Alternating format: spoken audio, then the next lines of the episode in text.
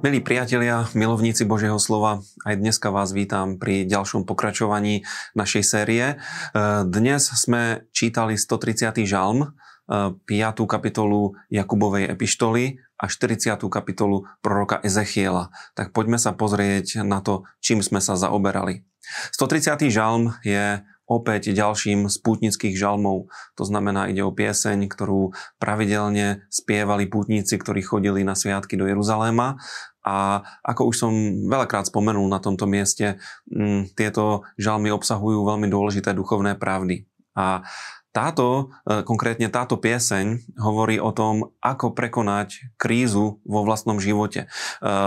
Žalmista začína tak, že hovorí, že Bože, volám ku Tebe z hlbín, volám ku Tebe zo svojho súženia, zo svojho trápenia. A v treťom verši je napísané: Ak si budeš, Hospodin, v pamäti uchovávať neprávosti, Pane, kto obstojí?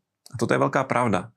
My vieme, akí sme ľudia. Vieme, že sme zachránení milosťou, vieme, že nám Pán veľa odpustil a vieme, že v našom živote je aj veľa vecí, ktoré potrebujeme odpúšťať a potrebujeme veľmi veľa Božej milosti.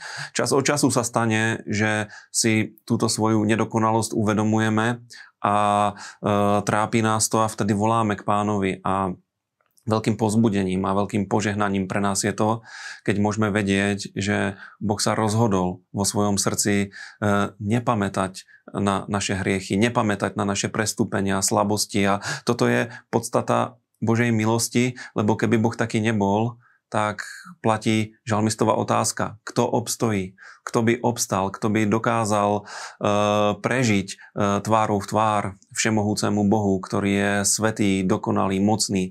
Na inom mieste ho Biblia nazýva oheň stravujúci. A e, práve preto je dobré nielen veriť v to, že Boh je milosrdný a milostivý a že nás má rád, ale na základe toho sa aj správať a na základe toho aj upraviť svoje vlastné prežívanie. Lebo svedectvo o Božej milosti je veľmi veľké. A je to práve Božia dobrota, ktorá nás vedie k pokániu a k praktickej zmene nášho života. V tomto žalme je tiež povzbudenie, že máme očakávať na Pána.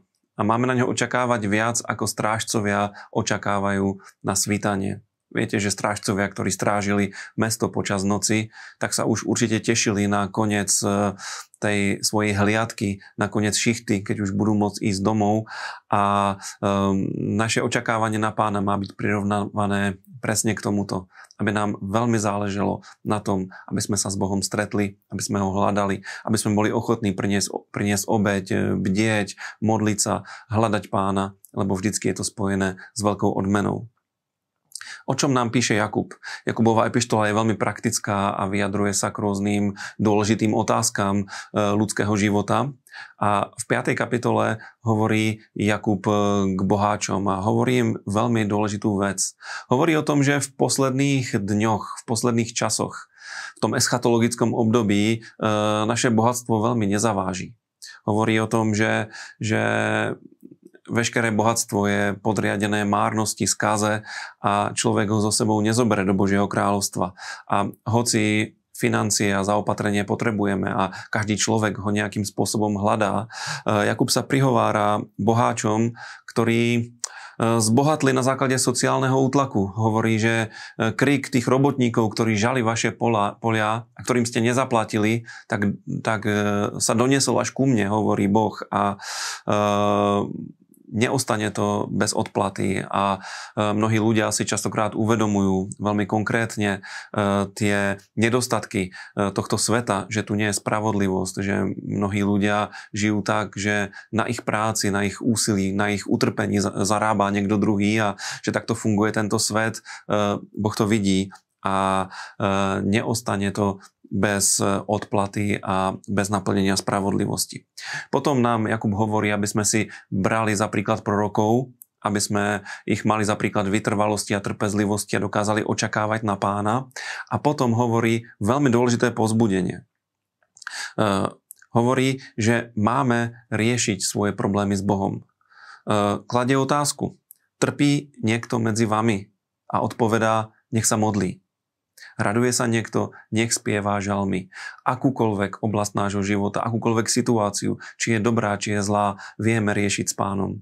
A je veľmi dôležité, keď je nám zlé, aby sme hľadali Boha, a keď je nám dobré, aby sme nezabúdali na Boha, chválili ho a oslavovali. A e, ako príklad nám uvádza proroka Eliáša, o ktorom píše, že bol taký istý človek ako my, rovnakým trápeniam podriadený, rovnako, rovnako slabý. A napriek tomu tento Eliáš sa vedel modliť a tri a pol roku nepršalo, vedel sa modliť a začalo pršať. A um, Eliášova modlitba je príkladom tej účinnej modlitby spravodlivého človeka, ktorá je prítomná aj v našich životoch. Ďali sme pozbudzovaní, aby sme volali starších cirkví, keď sme chorí, a aby sme si nechali slúžiť, aby sme prijali vkladanie rúk, pomazanie, aj tú možnosť vyznať svoje hriechy a byť uzdravení. Toto sú veľmi dôležité, praktické, dobré veci. štyridsiata kapitola Ezechiela hovorí o prorockej vízii nového chrámu. Ten chrám ešte nestojí. Pravdepodobne to bude chrám, ktorý bude stáť počas tisícročného kráľovstva, a je tam jeho detailná vízia. A o čom to svedčí? O, o tom, že, že Boh myslí na detaily a Bohu nie je jedno, čo sa deje v jeho ľude, v cirkvi. Všetko plánuje do detailov a na tomto je dobré postaviť aj našu vieru. Boh vie o každom detaile nášho života. A ako cirkev sme tým živým chrámom a Boh s nami jedná, a nech je toto pre nás povzbudením do ďalších dní. Boh je dobrý a jeho milosrdenstvo je večné. Priatelia, buďte požehnaní, lajkujte nás, zdieľajte nás a prosím vás, neprestávajte, čítajme Bibliu. Už chýba iba niekoľko málo dní a dokončíme tento rok. Buďte požehnaní, Pán s vami.